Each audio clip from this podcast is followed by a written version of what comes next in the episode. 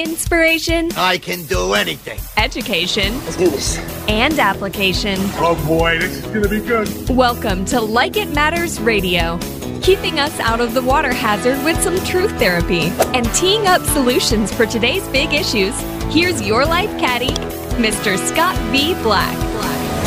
So, welcome to the world of Mr. Black. Welcome to the world of Mr. Black. I am he, you are you, and the time is now for Like It Matters Radio. This is where we're living life like it matters. We're working on the one organ uh, that never has to deteriorate. We're working on the one person who is the only person that we can change, that we can control, that we can uh, really dictate what we're doing, what we're thinking. That's us. And so I want to thank you for joining us. And today I got a special show because this week has been all about critical thinking. I had three shows, three specific words. And they weren't just random words, although they came to me all at the same the same day. I do want to be honest with you. But I believe that God, uh, if we're willing, God plays a game of Father May I. You know, Jesus said when he walked this planet, you'll be pulled in front of kings and rulers and you'll worry about what to say. And he said, nah, don't worry about what to say. I'll be there with you. I'll tell you what to say. And so I do what I call I train in the spirit. I create in the spirit. You know, Genesis 1 1, in the beginning, God created. And I always tell you to stop there because our first introduction to God is as creator. And then 25 verses later, it says, Let us make man in our image under our likeness. So we were made in the God class. What does that mean? That means we were made to create. We were given free will. Why do bad things happen on this planet? Go back to Genesis 3, you'll read about it. Because because we're in the God class, we have choice. Why do we have choice? Because the gift that's commanded is no gift at all because we were made in the God class. God has free will. God makes choices. So we had to make a being that had free will, that made choices, choose to follow after him or choose to war against him. And choices have consequences. And really, that comes down to the essence of why I decided to do the programming I did this week because we need to think. Because the Bible says it's appointed for man to die one time and then comes the judgment. And so we got to realize you can't blame anybody else. All of us will stand before God in a, in, uh, on his throne in a judgment seat. Uh, it'll be the white throne judgment or the beam bema seat of Christ. But one way or the other, we will be judged. One will be judged whether we get into heaven. The other will be judged whether what are our works. I mean, what are our rewards based on our works once we were saved? Our works don't get us into heaven. That's a gift. Don't conflate the two. But there are rewards in heaven for what we did for the kingdom to the glory of God. That we do get rewarded for. I mean, we earn those. And so the reason I had the three words, I want to remind you what the three words were. Modus ponens. Modus ponens is reasoning that when a conditional statement is accepted as true, a subsequent statement beginning with then is also affirmed as true. Why? Because the truth tell, tables tells us true and true is always true. And then what we did is we, we went to another word, and on the next day we did bulwark. And bulwark is any person or thing strong, given strong support or encouragement in time of need, danger, or doubt. Because that's what we're all called to be. And then we covered the word called antinomy. Antinomy is a contradiction between two beliefs or conclusions that are in themselves reasonable. It is a paradox. See, I believe that those three words are foundational words that are going to help us to get back on the right track, to find that narrow path, to become the best version of ourselves. And if every single human being has become working to be a better version of themselves, then our marriages are better, then our families are better, then our place of work are better, our communities are better. Got my point? Our country's better. But what happens is there's a lot of things going on at the unconscious level. And part of what I do on this radio show is I want to bring the unknown into the known. I want to bring the unconscious to the conscious. See, there are four levels of learning. unconscious incompetence is the beginning of learning. Step one, level one, where you don't know what you don't know. But believe it or not, once you understand that you don't know, that's actually the beginning of learning. I know it sounds, again, a little antinomy, paradoxical, but it's true. And so once you know that you don't know, now you go to the second level learning. Now you know that you don't know. I mean, once you didn't know that you didn't know, right? What you don't know that you don't know is the beginning of learning. And now you know what you don't know. That's level two. That's called conscious incompetence. So you start off with unconscious incompetence. You're not even aware of how incompetent you are. And then you become aware how incompetent you are, consciously incompetent. But you want to get better. You're like me. You have a hunger for knowledge, a hunger to learn, a hunger to get better. So you go to the third level learning, which is conscious competence. Now you know what you know. But you keep learning, you keep doing, you keep getting better, you keep getting better and better and better because you're under construction. A little bit better today than yesterday, a little bit better tomorrow than today. And you then reach the highest level learning, which is called unconscious competence, where you don't know what you know. Years ago, one of my best friends, at the time he was my best friend, Mike Moody, 20 years my senior, uh, he used to say, You know, Black, I've forgotten more than you know. Unconscious competence. All of us have driven home before after work, the same pattern we've driven home many times, and done it unconsciously. Our bodies are doing everything they're supposed to do. We're hitting the gas, turning, blinkering, doing all that. But our mind is somewhere else. We're thinking about what's going to happen this weekend, what's going to happen tonight. We're thinking about what happened this week or what happened today, right? Physically, we're in one place. Mentally, we're somewhere else. It's, it's self induced trance. Why am I telling you this? Because you cannot teach at the highest level of learning. See, unconscious incompetence is mastery. You cannot teach from there. Covey used to talk about learning by teaching. And when you learn something in order to teach it, you learn it at a different level. So you're dealing with the conscious and the unconscious. And you got to realize we have both, and we only use 3 to 5% of our brain consciously, roughly. I don't know if that number is accurate, but I can tell you, majority of our experience on this planet happens at the unconscious level. We miss so much. Even the Bible says that you could have been entertaining angels from on high and didn't even know it.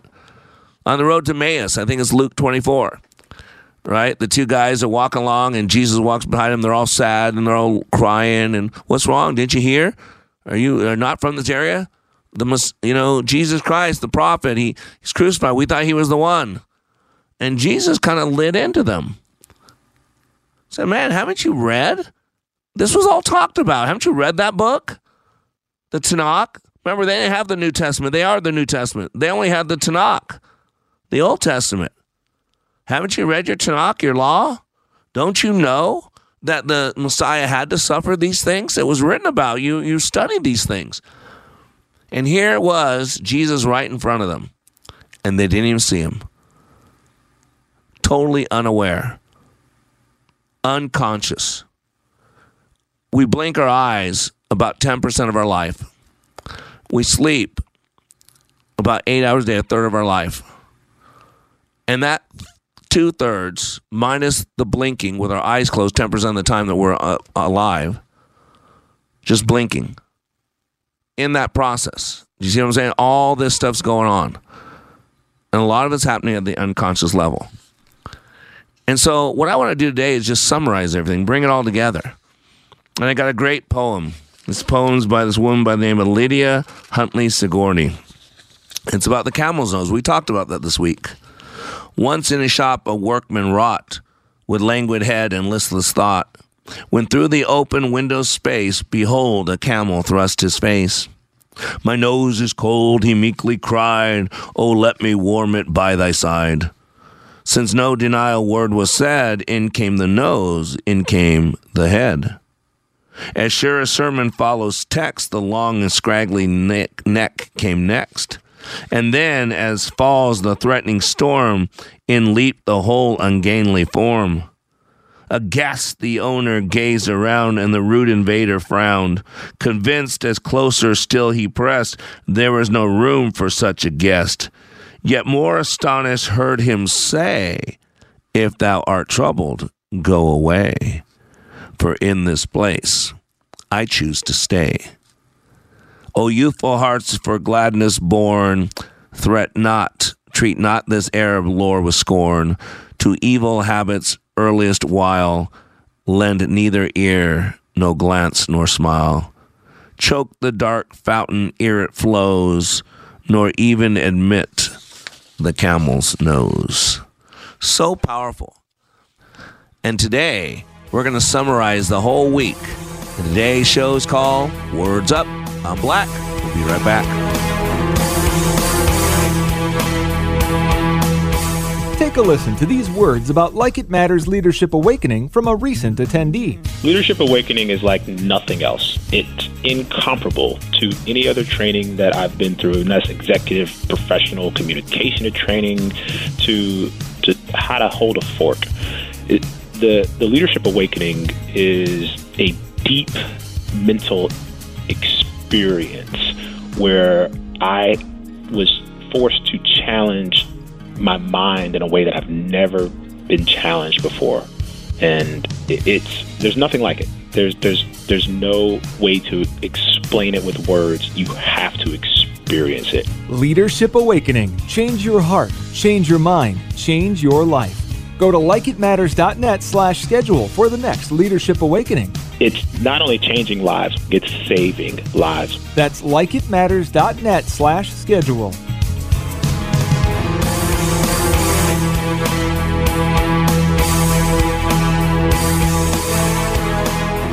Welcome back to Like It Matters Radio, living life like it matters. And today on Like It Matters Radio, we're continuing our week long discussion on critical thinking. And today the show is called Words Up because today I want to recap because this week I, I hit three key words. And really, this week has been about critical thinking, about taking ownership about realizing that everything we do or do not do is driven by a belief system, and there's a war going on for that BS, for that belief system. It's called fifth generation warfare. There are things like mass formation and group hypnosis. Uh, there is behavior modification, where you're rewarded if you do what the deep state says and you get your shots and you stay at home and you put on your mask and you get punished penalized, embarrassed, humiliated, arrested if you don't fall in line. Where if you don't believe and speak like everybody else speaks, you get banned, you get canceled. Boy, it sounds like the reason that America was formed to get away from stuff like that. Now here we have become that same thing, but and we've logically got here. There are people, logically intelligent people, that really believe that what we're doing is the right thing. This is where the phrase comes from. You've heard it before. The road to hell is paved with good intentions. good intentions do not matter if a person's actions lead to bad outcomes. See, that's one of the judgment seats of God. God always judges the heart. When Jesus came, he said, You've heard it said this, but I tell you this. See, he took it from a surface, from a checked box to a reality. He took made it real. Good intentions do not matter if a person's actions lead to bad outcomes. Now, that's the difference with God. See, I believe that God would rather you do the wrong thing for the right reason than do the right thing for the wrong reason because God does check your heart. But in real life, good intentions do not matter if a person's actions lead to bad outcomes. The road to hell is paved with good intention, intentions. There are lots of proverbs around it. People often mean well, but do bad things. Right? That was from McGraw Hill's company, uh, American Idioms and Phrasal Verbs. The first one, which is basically good intentions do not matter a person's actions lead to bad outcomes, uh, was from Farlex's Dictionary of Idioms. People say the road to hell is paved with good intentions to mean that people often intend to do good things, but in fact do not, often because they are lazy or weak. I'm just reading what was wrote, written. Here's one. Path is sometimes used as a road, but it says the path to hell is paved with good intentions, and there are many, many pots of vitamin tablets which have been started but never finished.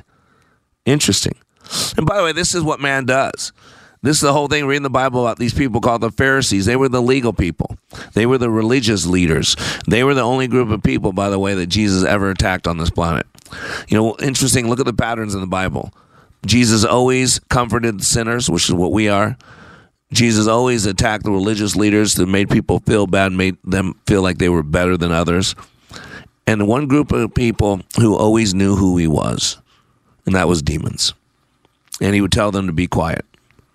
See, this is what the Pharisees did. There's a command that says, Thou shalt honor the Sabbath. All right? And what the Pharisees did is they want to check all the boxes. So what they would do is they would make a law a burden. That's what religion is. Good intentions, just script everything, but then they became just box checkers. And there's actually something like 400 specific laws that were written in a book. There, I think there's 39 categories, 39 categories, and of those are subcategories. And there's about 400 specific laws that they wrote, all the things. That's why Jesus was attacked by them, because Jesus helped people on the Sabbath. He had them make mud, spit in the dirt, make mud upon their eyes. And he said they said he was working, and that's when Jesus said on the Sabbath, if your ox fell in a well, would you leave it there, or would you get it out? Is it really unlawful to do good on the Sabbath? And Jesus said these weird words that man was not made for the Sabbath. The Sabbath was made for man. See, we screw things up. We get them all bass backwards. That's what man does. That's what we're good at. And so we got to logically reason. We got to understand how this machination works, how these things work. So absolutely critical. And unless you know that, then you're going to be slammed. You're not going to, and this is what's happening. There's a lot of things going on that people are not aware of. And part of what I'm working to do is bring these things to the awareness. And we've gotten so, uh, so deranged. And so the first word of the week was modus ponens. Modus ponens, the reasoning that when a conditional statement, and there are so many conditional statements alive, when a conditional statement is accepted as true, the subsequent statement beginning with then is also considered true. If there's smoke, there's fire type of thing, right? Now, modus ponens, this is interesting. I've done some research. Um, the form, uh, the form of a modus ponens argument resembles a soliloquism. A soliloquism. That's a hard word to say. With two premises and a conclusion. So if P, then Q, and then P, therefore Q. So the first premise is a conditional if then claim namely that P implies Q. That's the first. The second pres, uh, premise is an assertion that P, the antecedent of the conditional claim, is the case. And from these two premises, it can be logically concluded that Q, the consequent of the conditional claim, must be the case as well. So again, this is a really simple one. And this was an example they gave. So, number one, this is modus ponens. If today is Tuesday, then John will go to work. See the conditional statement? So then, number two, today is Tuesday. Then logically, you can reason, therefore, John will go to work. See, this argument is valid but this has no bearing on whether any of the statements in the argument are actually true. See, for modus ponens to be a sound argument, the premises must be true for any true instances of the conclusion. That's why it's an if then. An argument can be valid but nonetheless unsound if one or more premises are false. And see, so many of you start a debate or discussion when one or more of the premises are false. And you can't. You can't start an argument on a false premise. And yet people do it all the time. That's what the whole 1619 project is all about. All about lies, all about making up a false history. So I love the thing former Black Panther Angel Angela uh, uh, Black Panther Angela Davis shocked to learn she's a descendant of the Mayflower. So she was with Henry Louis Gates Jr., the show host and director uh, of the Hutchins Center for African and African American Research at Harvard University. And this clip was shared on Twitter. Our researchers discovered Angela Davis's ancestors traveled to the U.S. on the Mayflower, and here is her reaction. He tweeted, and this they play it the video. Do you know what you're looking at? This is Angela Davis. He's talking Angela Davis. This is a list of the passengers on the Mayflower. Gates asked Davis in the video. No, I can't believe this. Davis replied, laughing. No, my ancestors did not come here on the Mayflower. No, it's not real. She continued to protest while Gates confirmed the findings, then responded, Oof, that's a little bit too much to deal with right now. And then he asked her this question Would you ever, in your wildest dreams, think that you may have been descended from the people who laid the foundation of this country, who came here, who had slaves, who built everything. And I added all that part. He asked her that. Never, never, never, never, never, never, she said. See, ladies and gentlemen, we are separating. We are using racism to combat racism. And Dr. King said it best. He said it best. He said, Darkness cannot drive out darkness. Only light can do that. Dr. King said that hate cannot drive out hate. Only love can do that. And logically, because I'm a logical man, use your brain or you're going to lose it. Logically, you cannot drive out racism with racism. America's become the most racist country. I don't think we've had a more racist president administration in 100 years. It's all about skin color. That's all that matters. And Dr. King was against that. Dr. King died so that wasn't about skin color. Dr. King gave his life so that one day his four little children will live in a nation where they are not judged by the color of their skin, but by the content of their character. I have a dream today that when my kids are judged, and they will be judged, he was a minister, he's a Baptist minister, he knew that it's important for man to die one time and then comes the judgment. But he said, Don't judge my kids on choices that were not theirs. Judge them on choices that were theirs, but not on choices that were not theirs. That's what he's saying. That's all he's saying. They didn't decide the color of the skin. They didn't decide where they were born. They didn't decide any of that. See, first they came for the socialists, and I did not speak out because I was not a socialist. Then they came for the trade unionists. I did not speak out because I was not a trade unionist. Then they came for the Jews, and I did not speak out because I was not a Jew. Then they came for me, and there's no one left to speak for me. Martin Niemöller. You got a past, present, a future. You got a timeline. Where's your focus? Where's your focus coming from? What voice, what spirit is driving you? The devil's the accuser of the brethren. He's past focus, reminding him how just how screwed up you are, reminding you that a God of all your sins and your screw ups, where God is his title, but Jehovah, Yahweh, Allah is his name. He meets us where we're at, but never leaves us there. He takes us into a better tomorrow. Faith and hope are all about future. God reminds us of who he is and what he has promised us and who we are in him. God does one thing that we can't do, and that is forget. That is forget. And ladies and gentlemen, I learned a long time ago leaders remember the right things. Oh, we all remember. But are you willing to remember the right things? And let that pound of flesh go. Let that record of wrong. Start thinking logically and start putting some modus ponens in it. I'm Black. Today we're doing a wrap up of this week's critical thinking shows. We're calling it Words Up. I'm Black. We'll be right back.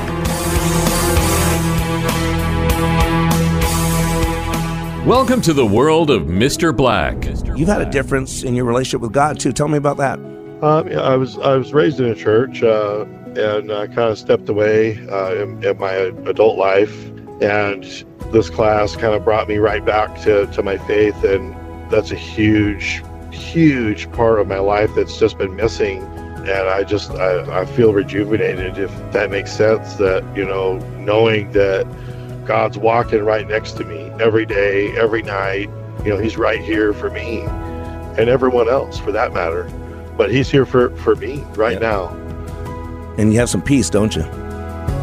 Oh, it's it's it's really amazing. Sorry, I'm going to get emotional, That's okay. but it's it's it's it's amazing. It's an amazing feeling inside my heart.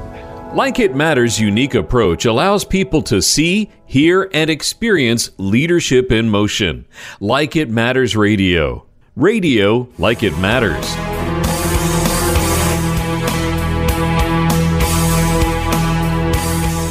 Welcome back to Like It Matters Radio, living live like it matters. And yes, uh, we will have our first leadership adventure in five years uh, on Thursday, March 2nd. only got seven or eight people in there, man. It's the second half of Leadership Awakening.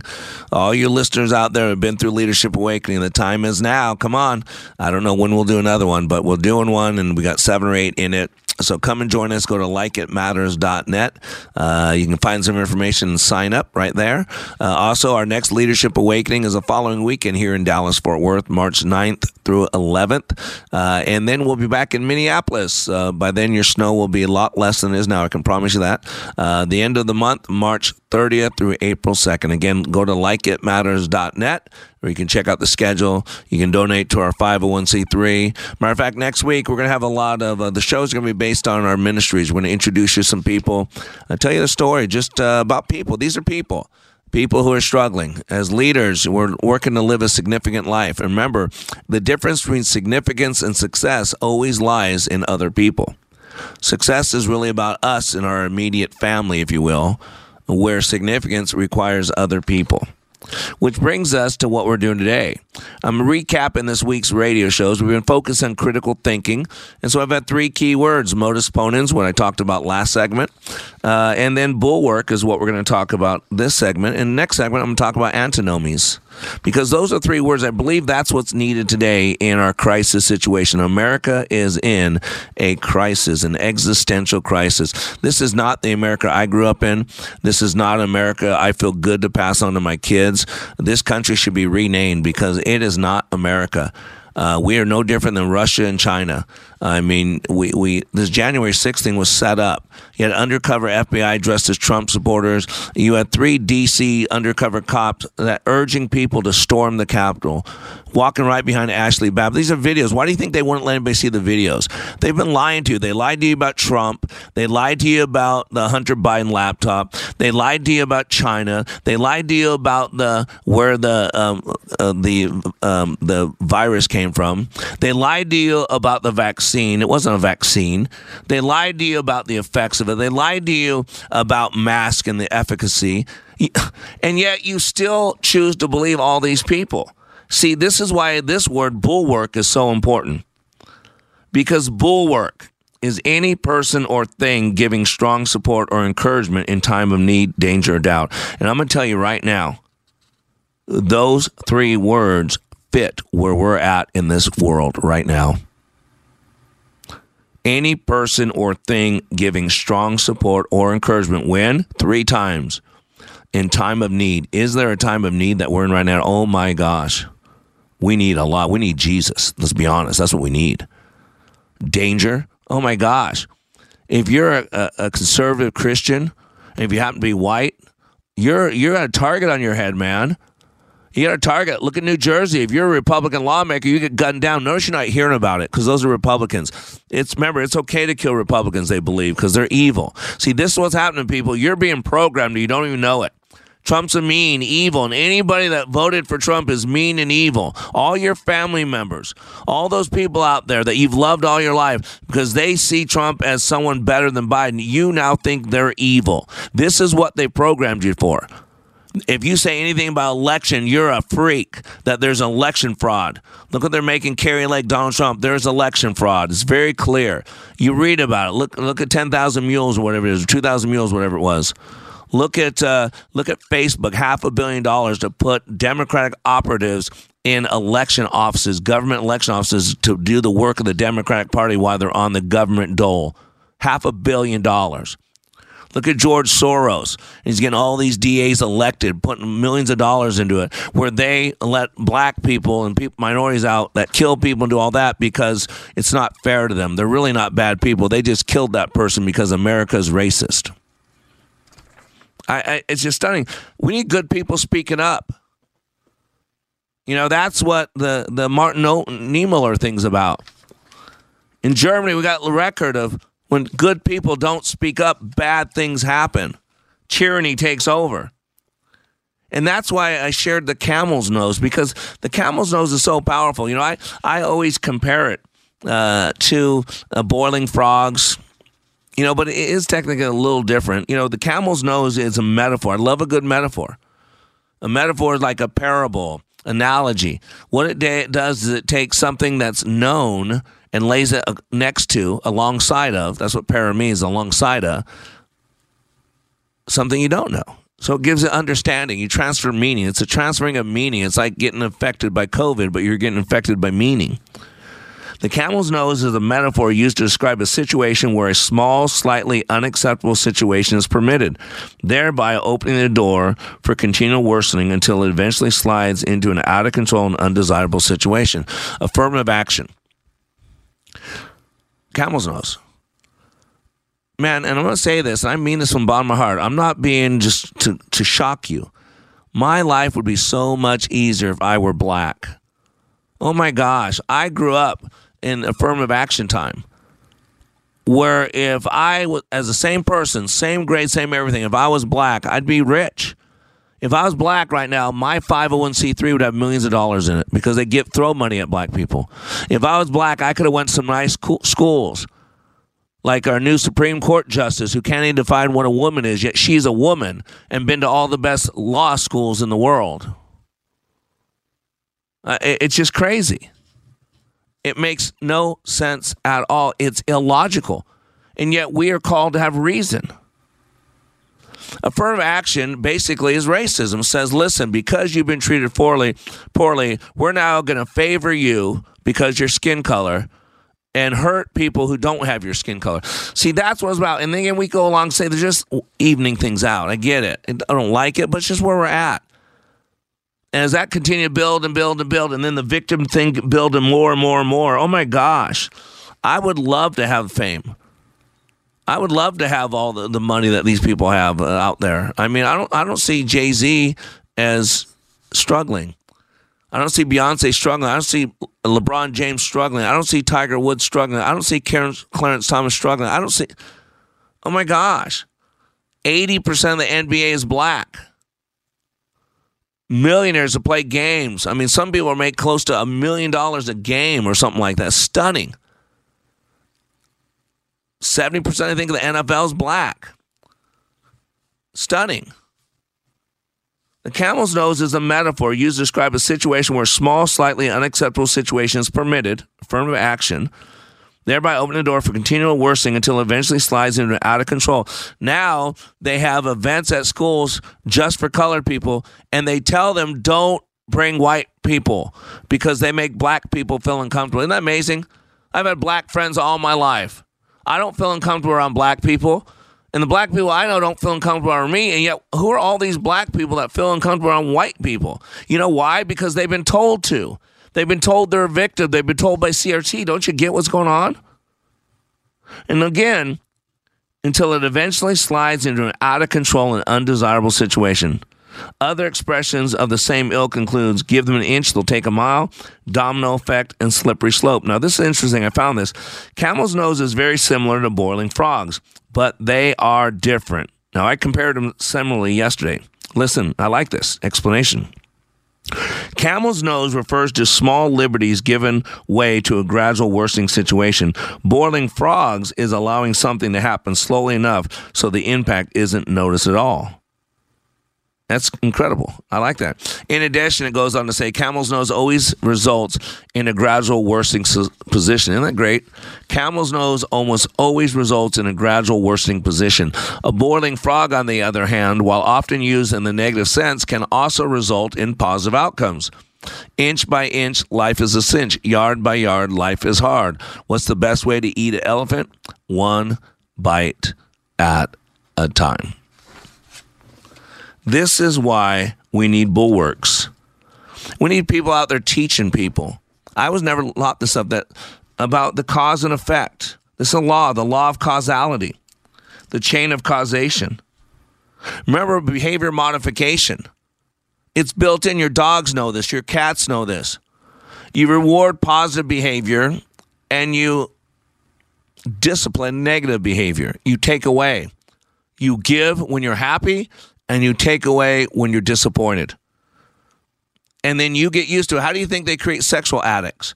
Because kids that are molested as little kids sexually, then they realize the only way to please adults, the only way to please the opposite sex, the only way to please the same sex, because it's all driven by what happened in our childhood then we do that. We know in order to get what we want, and then we feel manipulated.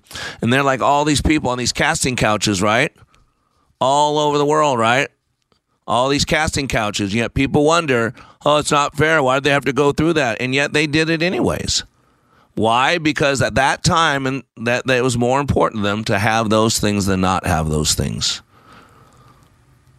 You got, ladies and gentlemen, you got to realize what's going on.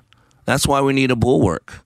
We need people speaking truth to people. We need people encouraging people. The word encourage means to put courage into people. You need to understand what's going on. You need to speak truth to the lies. And even though people might not like it, that's okay. Remember, you can't control how people take what you take. Remember, between the stimulus and response, there's a space, and in that space is our power and our freedom. That's transactional analysis. And our mind is six times faster than we talk. Why does that matter? Because when someone says something or does something, we don't respond to that. We go to what we know. We go to our past. We see something from our past. We hear something from our past. We feel something from our past. And based on that, we respond. We're not responding to what that person said or did. We're responding to our belief system about what they said and why they said it. We got to help people understand what's going on. You got to shine some light in the darkness. You got to be an encourager. You got to see a need, meet a need. This is why we need bulwarks because people are lonely out there. People are afraid. People are scared. And you could be the difference maker. If not you, leader, then who? If not now, then when? Because planes crash and people die and people take their life. Today on Like It Matters Radio, we're talking about words up, critical thinking. I'm Black. We'll be right back.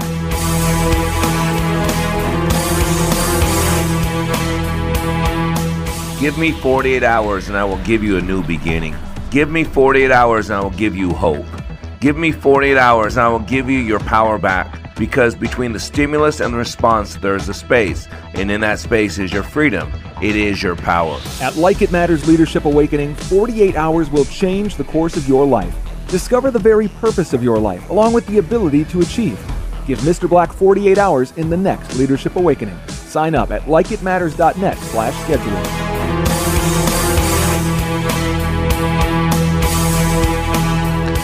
Welcome back to Like It Matters Radio, living life like it matters. And today, we've been wrapping up this week's discussions on critical thinking. We talked about the topics this week, modus ponens, and really what we're talking about is logical reasoning, the ability to understand inductive reasoning, deductive reasoning, to uh, understand evidence, circumstantial, direct. You've got it's a time of decision. Fifth generation warfare is a battle for your belief systems a battle for perception. And so you're going to be held accountable for your choices. Choices have consequences. So we got to start making better choices. And the way we do is we logically plan it out. You bring emotion into it too, but you don't lead with emotion. You have some balance, the yin and the yang. We make our personalities be tough. So modus ponens is really about the way you do things, your logical flow. And then we talked about bulwark where we need some bulwarks today. People that are going to step up, people that are going to be encouragers, people that are going to help people fight the fight, to hold people up, to teach them how to pick themselves up, dust themselves off, hit it again, to be encouragers. And today we're going to talk, now the last one we're going to talk about is antimon, antinomy. Sorry, I always want to call it moni. No, it's antinomy. It's a contradiction between two beliefs or conclusions that are in themselves reasonable. Again, there are times that I feel embarrassed to be a man, and yet I believe that there's been a war on men. It doesn't justify what's gone on. There's been an all out assault on men. And it's understandable because the devil knows how things work. The devil knows the stats. 63% of youth suicides are from fatherless homes. 90% of all homeless and runaway children are from fatherless homes. 32 times the average, just so you know. 85% of all children who show behavior disorders from fatherless homes.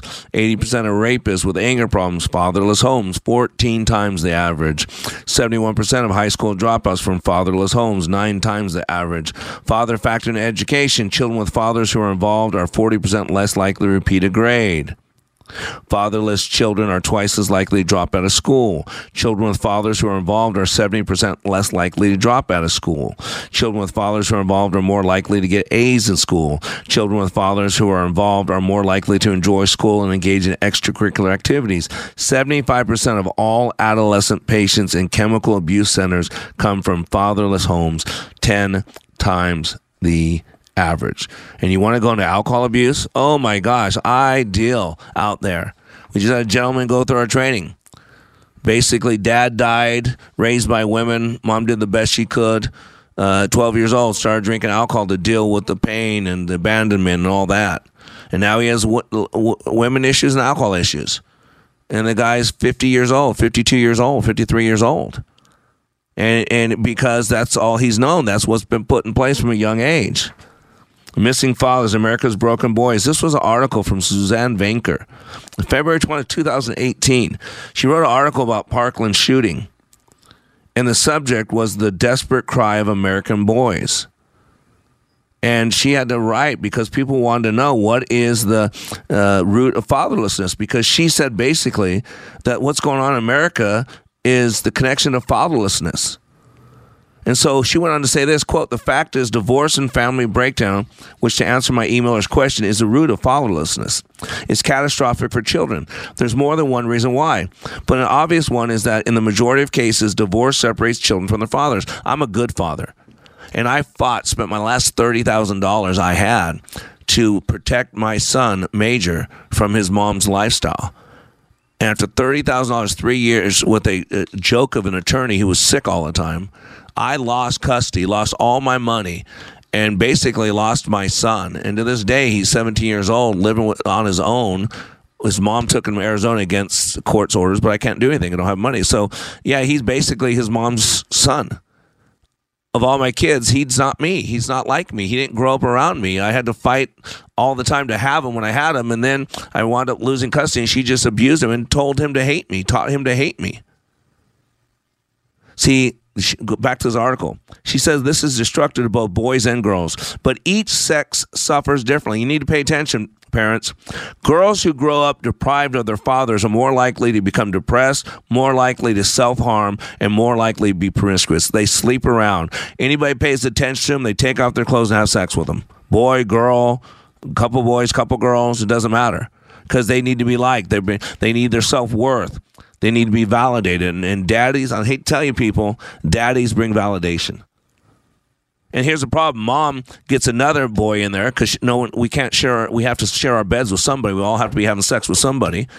And so mom has her bedroom filled with other guys, and then those guys, when she's passed out drunk or drugged out, uh, and then he's in there molesting the kids or abusing the kids. The number one reason for abuse or molestation in the home is a man in the home who's not the biological father. I'm just going to be honest with you. It sucks, man, but it's just the reality of it. So you might want to think twice before you say, I want a younger wife, because what are the effects of those kids? It's interesting. Girls harm themselves and they basically become very promiscuous. But they still have their mothers with whom they clearly identify. However, boys do not have a comparable identification and thus suffer more from the father's absence. They also tend to act out in a manner that's harmful to others, which girls typically do not. Nowadays, they do, though quote, the root of fatherlessness rests in two things our culture's dismissal of men as valuable human beings who have something unique to offer, and its dismissal of marriage as an institution that's crucial to the health and well being of children. This is it right here. So you attack men for decade after decade after decade after decade. The only drug that's illegal on a college campus is testosterone. And they call it toxic masculinity. And this is why this is so great. This thing from uh, about uh, uh, what happened in uh, Memphis, the Tyree Nichols story. I-, I just can't believe that somebody got it so right on. Jason Whitlock, he was writing about this, and he says this thing with Tyree Nichols looks premeditated and personal. Whitlock said that. It said it looks like it was a gang hit. The five men who beat Nichols were essentially gang members, gang members in uniform. They're all black. This is a failure of society at large. Policing unparented children en masse in these major cities has to be one of the most difficult jobs in all the world. However, Nichols should not have been put in a position where he's essentially vulnerable to five gang members in police uniforms. Whitlock attributes the rise of violent crime in black communities to the matriarchal single mother family structure that are typical among the demographic. And this is where you get into antinomies. We need more black families together. Mama and daddy together have to be law enforcement. If that is not the case, you are going to have the kind of chaos we see in Memphis, and it doesn't matter what color the cops are, it always going to spin out of control. This is what's happening we are teaching our young black people that cops are out to kill them, to run, to hide, that their safety is in jeopardy, that when their lights are on behind them, cop lights, they run. And they are creating this. This is what we're talking about antinomies. And it's all based on lies. And it's lack of respect. We kick God out of the classroom. We kick prayer out of the classroom. We kick the Ten Commandments out of the out of the government buildings. We ban the Bible. We call Jesus the leader of the greatest hate group on this planet. What do you think's going to happen? The matriarchal structures that have become commonplace in the black community have emasculated the men in these situations. The system is designed to obliterate the black men and man in general. When single motherhood becomes commonplace, it destroys the male leadership roles in society and demoralizes the men who should be taking those roles. All the leverage and relationship has gone been thrown to one side. That's what's going on in mass in black communities and it's starting to sweep the rest of the country and other demographics, Whitlock says, and it's all headed to you. We're just the lab rats. Ladies and gentlemen, it's time to take a look at our belief systems. It's time to start logically approaching this. If you have vision, you can see how this thing can't continue. It can't play out this way. We're crazy. We're no longer America. We need good people to step up. When good people don't speak up, when good people don't act up, then evil takes over. And that's what's happening in America today. That's what's happening in our homes. That's what's happening in our cities. That's what's happening in our communities. That's what's happening in our heads and hearts. The time is now to fix it. And that's why we do what we do. We're going to change this one heart, one mind at a time. You are under construction on the Like It Matters radio network. I am Mr. Black, and I want to remind you that we're here every day for you to be under construction. The whole concept of under construction is working to be a little bit better today than you were yesterday, a little bit better tomorrow than today. That's the key. That's why I do this radio show. That's why I do likeitmatters.net. We can't do it our own. We need some help. That's why I pay to be on this radio show for an hour a day. Reach out to me at Mr. Black at likeitmatters.net. Mr. Black at likeitmatters.net. Mr. period black at likeitmatters.net. Or reach out to me at Mr. Black, no period, M R B L A C K at likeitmattersradio.com. I'm here to serve you. Go to likeitmatters.net. Go for scriptural references. Go to wayofwarrior.blog. Just do something. When all else fails, ladies and gentlemen, do something. When you change your position, you change your perspective. I am Mr. Black, helping you become more hopeful about your future, reminding you when you live your life like it matters, it does. You have been listening to Mr. Black, Master Trainer for Like It Matters. Please find us on Facebook by searching LIM Radio. Make sure to follow us, like our posts, and share with others. Also, search YouTube for Like It Matters. Be sure to like and subscribe to our channel. And for more information on how we can help you live life like it matters, go to likeitmatters.net where you can find more information on our transformational training, our life coaching, counseling, our radio show, and other ways we help you continue the journey of living life like it matters.